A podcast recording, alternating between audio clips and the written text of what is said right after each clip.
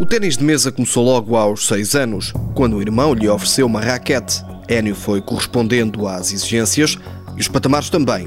Hoje, vive obcecado com a modalidade. Acordo, treino, almoço, descanso um pouco, treino. Basicamente é assim, é treinar, comer, dormir. O tenista reconhece que viver da modalidade obriga também a dar tudo por tudo e não se arrepende de quase não ter tempo para mais nada. Quase, porque mesmo com tantas horas de treino, ainda arranja tempo para se divertir. Sempre tempo para tudo, como se costuma dizer, mas a cabeça primeiro está no, no ténis de mesa.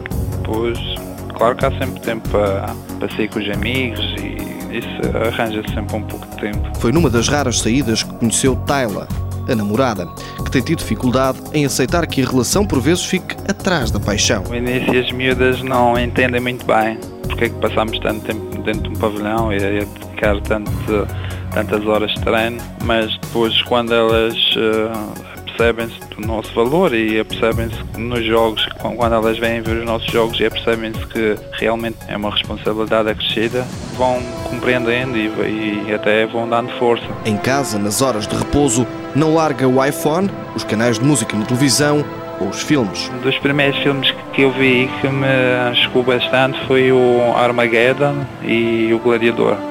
São aqueles dois filmes que chocaram. Chocaram pela realização, foi, foi mesmo, acho que foi um, foi um bom filme. Enio não esconde mesmo que tem um sonho ligado ao mundo do cinema. Gostaria de ser por a vida que eles levam, entende?